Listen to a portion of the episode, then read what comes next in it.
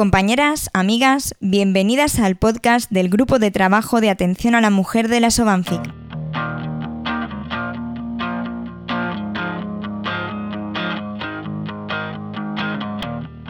Tradicionalmente, la ciencia y la investigación se han centrado en la salud del hombre.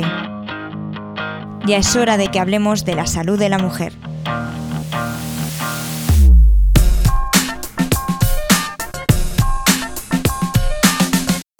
A todas y todos, mi nombre es Eva Ibeas y soy médica en una unidad de salud sexual y reproductiva en Alfa del Pi y La Nucía, en dos pueblecitos eh, de la provincia de Alicante. Además colaboro con el grupo de atención a la mujer de la Sobanfi y, siendo así, pues hoy os vengo a hablar del protocolo de agresión sexual existente eh, en comunidad valenciana. La última edición de este protocolo se publicó a finales de 2019, principios de, 2020 y quizás por publicarse en esas fechas eh, no ha tenido toda la, visibilidad que, nos gustaría. Por ello, desde el grupo creemos que es necesario eh, reivindicar que, el protocolo existe y mostrarlo y difundirlo lo máximo posible. Para comenzar, os voy a presentar unas cifras, unos datos. Y es que de esa manera yo creo que nos podemos poner eh, en contexto.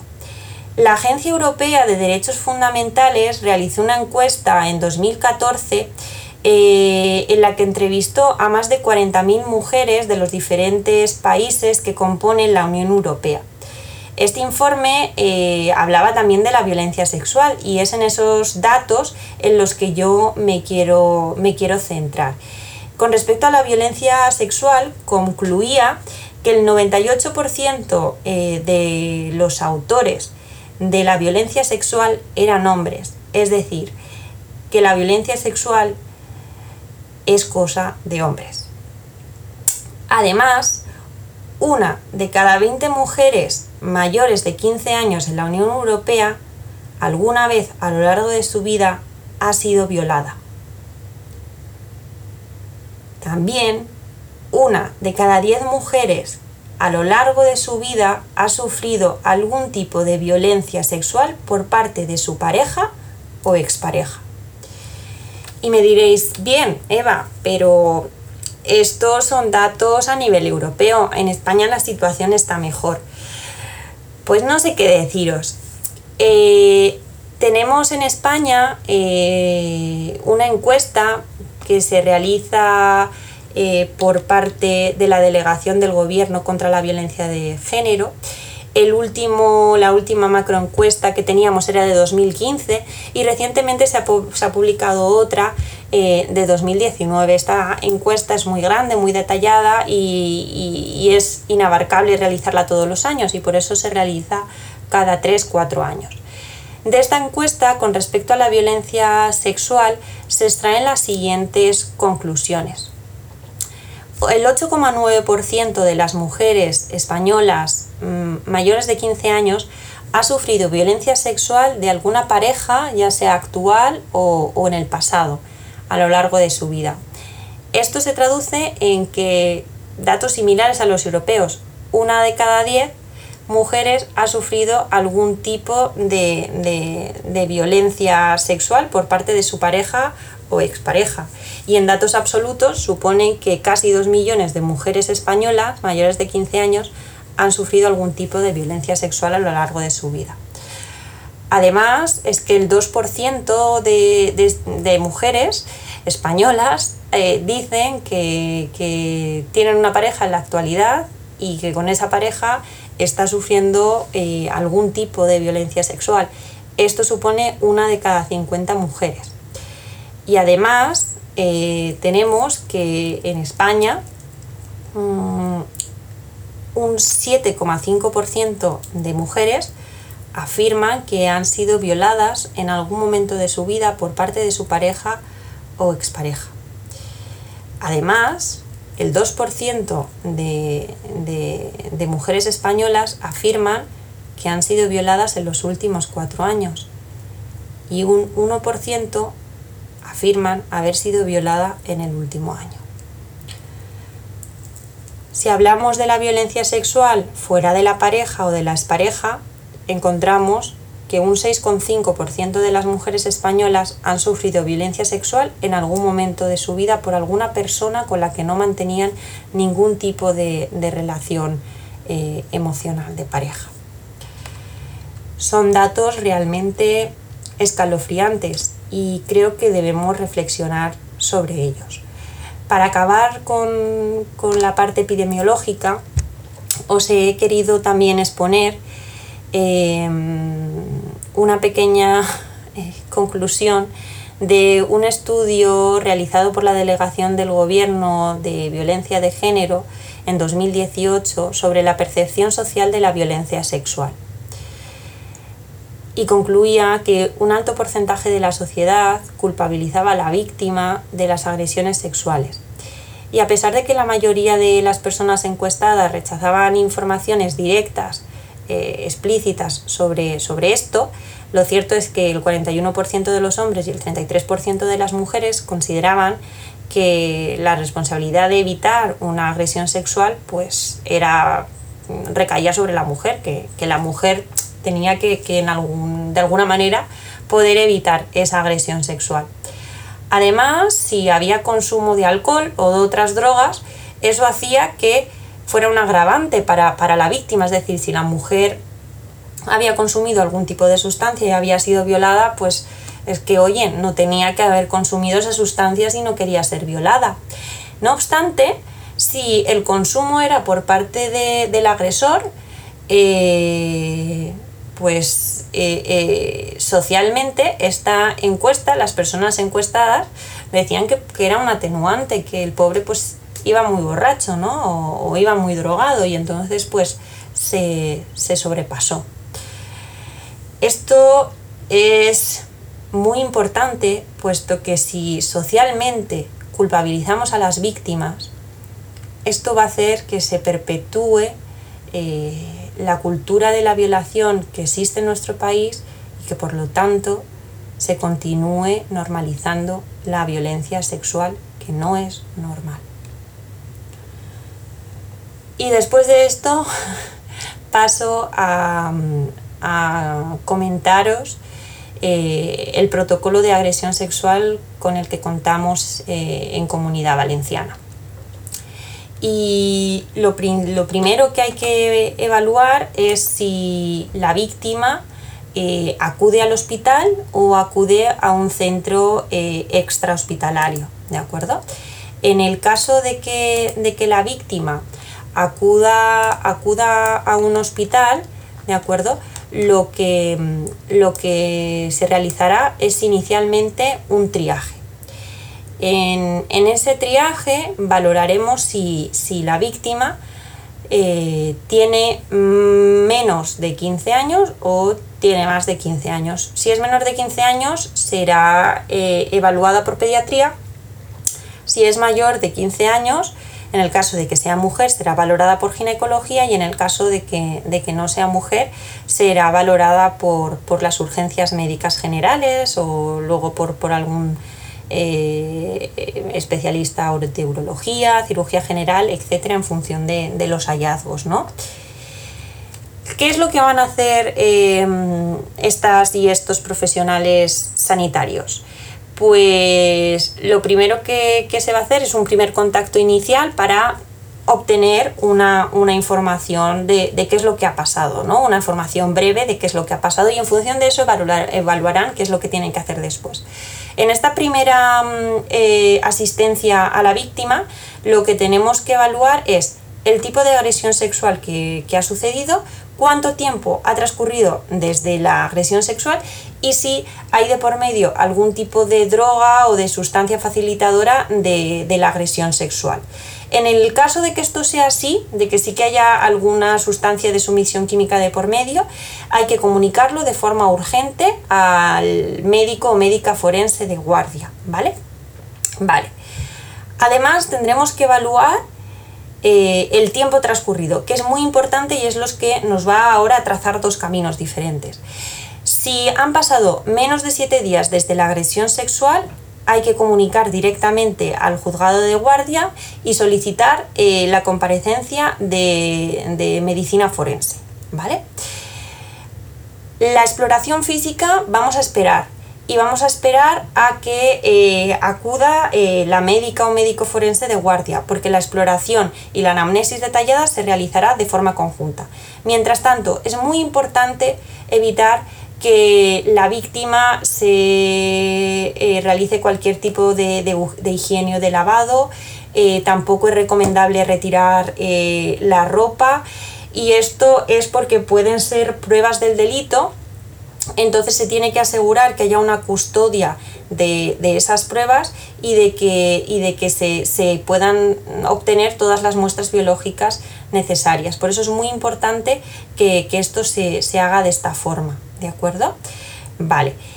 Eh, en el momento que tengamos ya al médico médica forense de guardia con nosotros, se realizará eh, la toma de muestras clínicas y forenses de acuerdo pertinentes. Con respecto a la toma de muestras, siempre la toma de muestras será de fuera hacia adentro. ¿Y qué quiero decir con esto?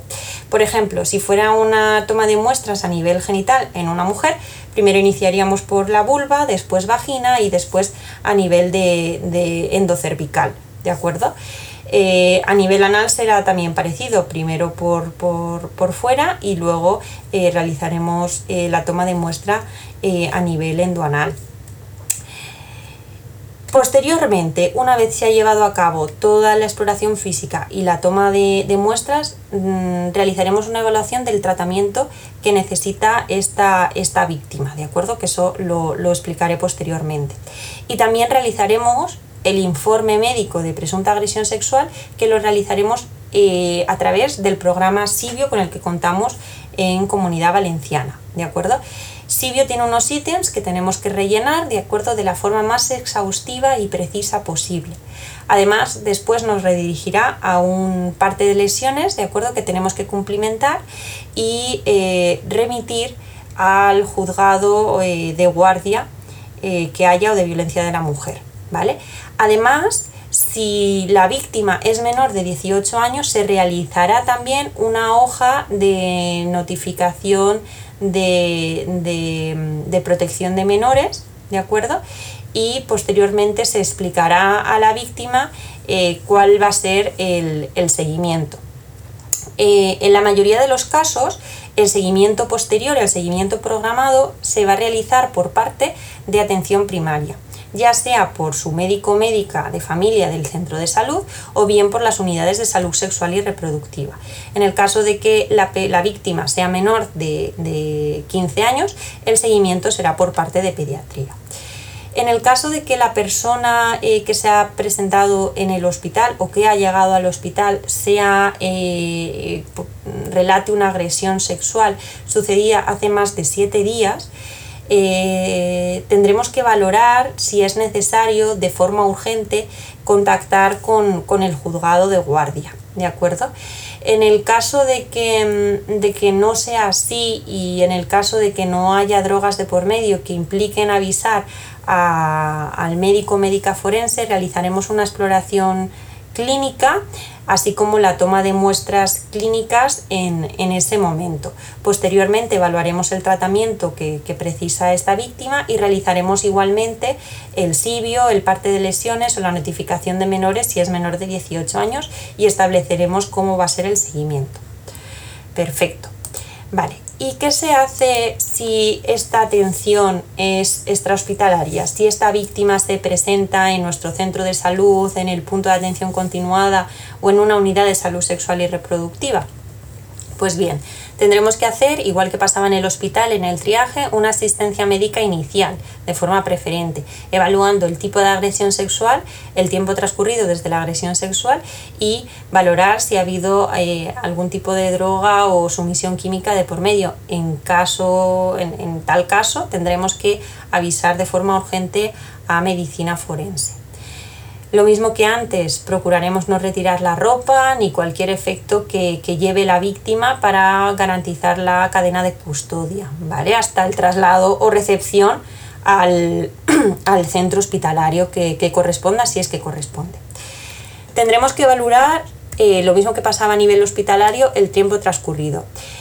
Si ha sido una agresión sexual reciente, consideramos que es reciente hasta que haya ocurrido en los últimos siete días, ¿de acuerdo? Haremos una derivación hospitalaria urgente. Tendremos que avisar al CICU, ¿de acuerdo? Para que coordine y active el protocolo de agresión sexual. El CICU se pondrá en contacto o valorará si eh, las fuerzas y cuerpos de seguridad del Estado están activadas o no, puesto que se van a tener que también presentar, lo mismo que ocurre en el hospital, eh, para valorar eh, la situación. Y en este caso la derivaríamos al hospital, a la víctima, y eh, en el hospital pues ocurriría todo lo que hemos relatado anteriormente. En el caso de que fuera mm, una agresión sexual no reciente, de más de siete días, tendríamos que valorar si es necesario comunicarlo de forma urgente al juzgado de guardia. Siempre vamos a emitir un parte de lesiones que va a llegar al juzgado de guardia, pero tendremos que valorar si, si en función de, la anamnesis inicial, el riesgo que presenta la víctima, eh, cómo ha sido la, agresión sexual y en función de eso valorar si, necesita una, comunicación urgente a la jueza o juez de guardia. Y también tendremos que plantearnos, en función de todo esto, si procede o no la derivación hospitalaria. Si es así, la derivaremos a la víctima al hospital, ¿de acuerdo? Activaremos también CICU y Fuerzas y Cuerpos Nacional de Seguridad del Estado. Si no procede la derivación al hospital, lo que haremos será realizar una, exploración clínica donde evaluaremos el estado psicológico y físico de, la víctima, ¿de acuerdo? Y también haremos la toma de muestras que, que hemos dicho anteriormente. Con respecto a la toma de muestras clínicas, ¿de acuerdo? No me voy a meter en forense, en lo que haría el médico forense o médica forense en el hospital, sino lo que haríamos los clínicos, tendríamos que realizar un cribado de, de ITS mediante cultivo de cavidad oral, eh, genitales, endocervical, anales, en función de eh, qué tipo de agresión sexual eh, haya, haya ocurrido, ¿de acuerdo?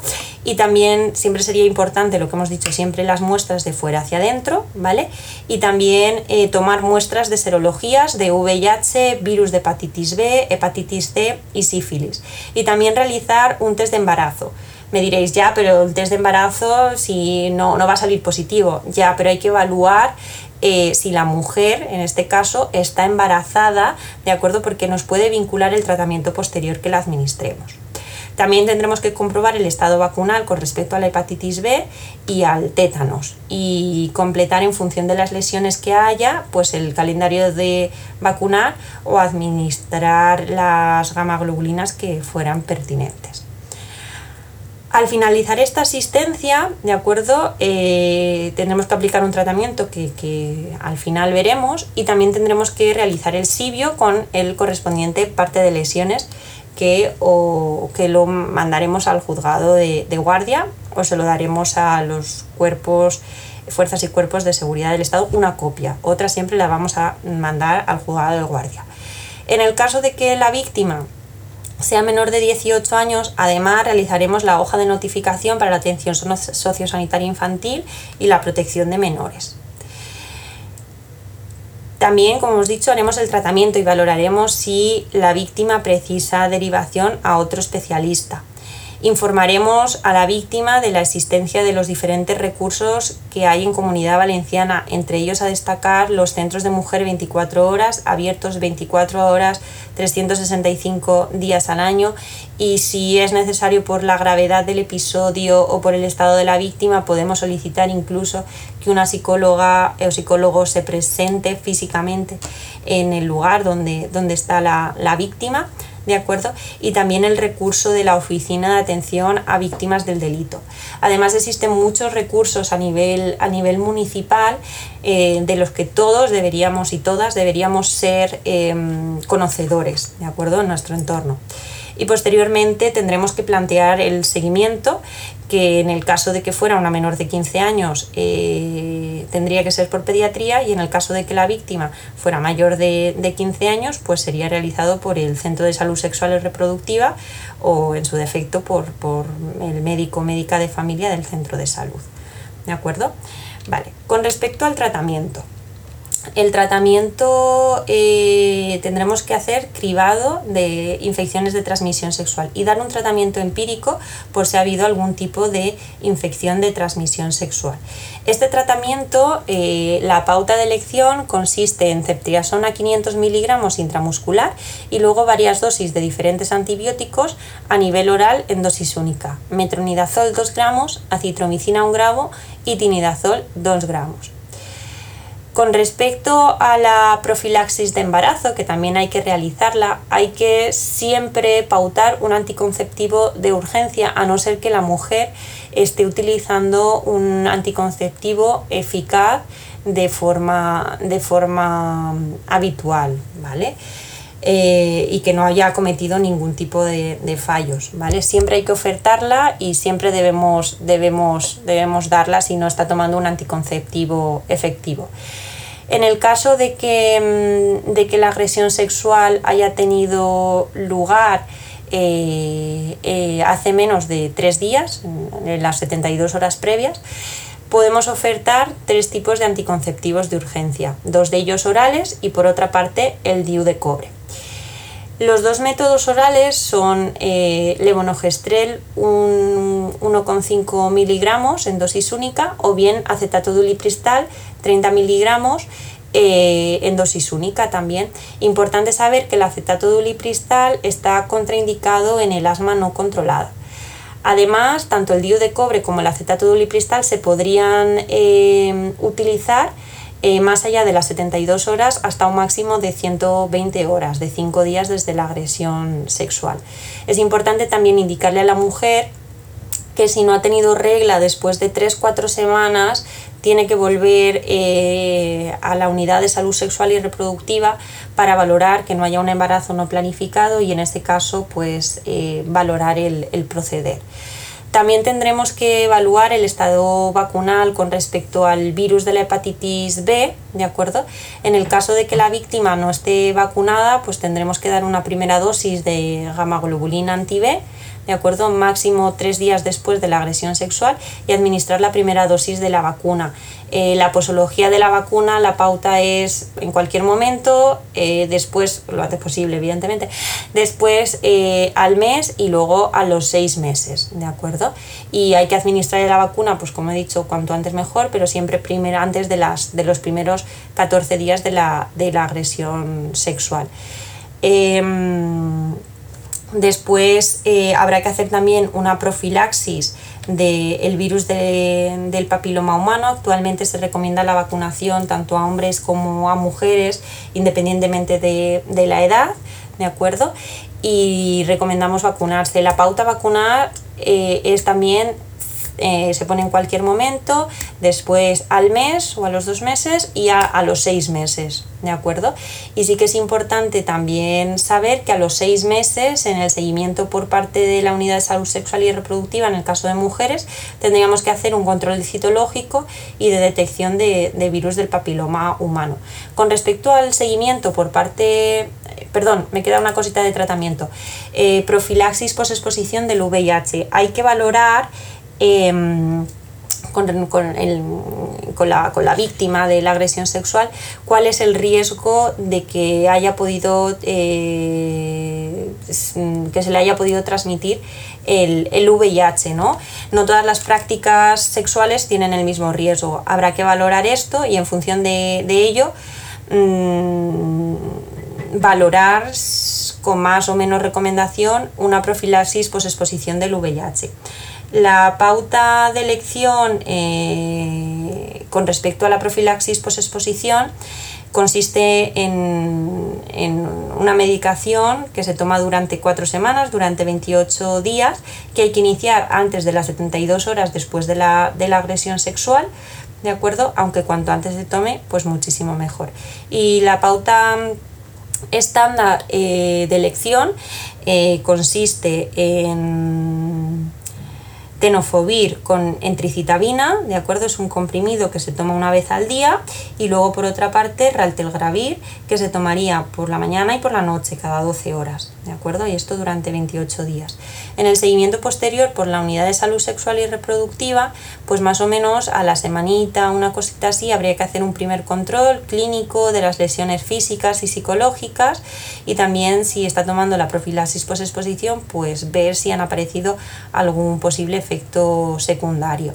También dar los resultados de las pruebas que se han hecho en la primera asistencia y, solicitar la serología si no fueron solicitadas eh, previamente.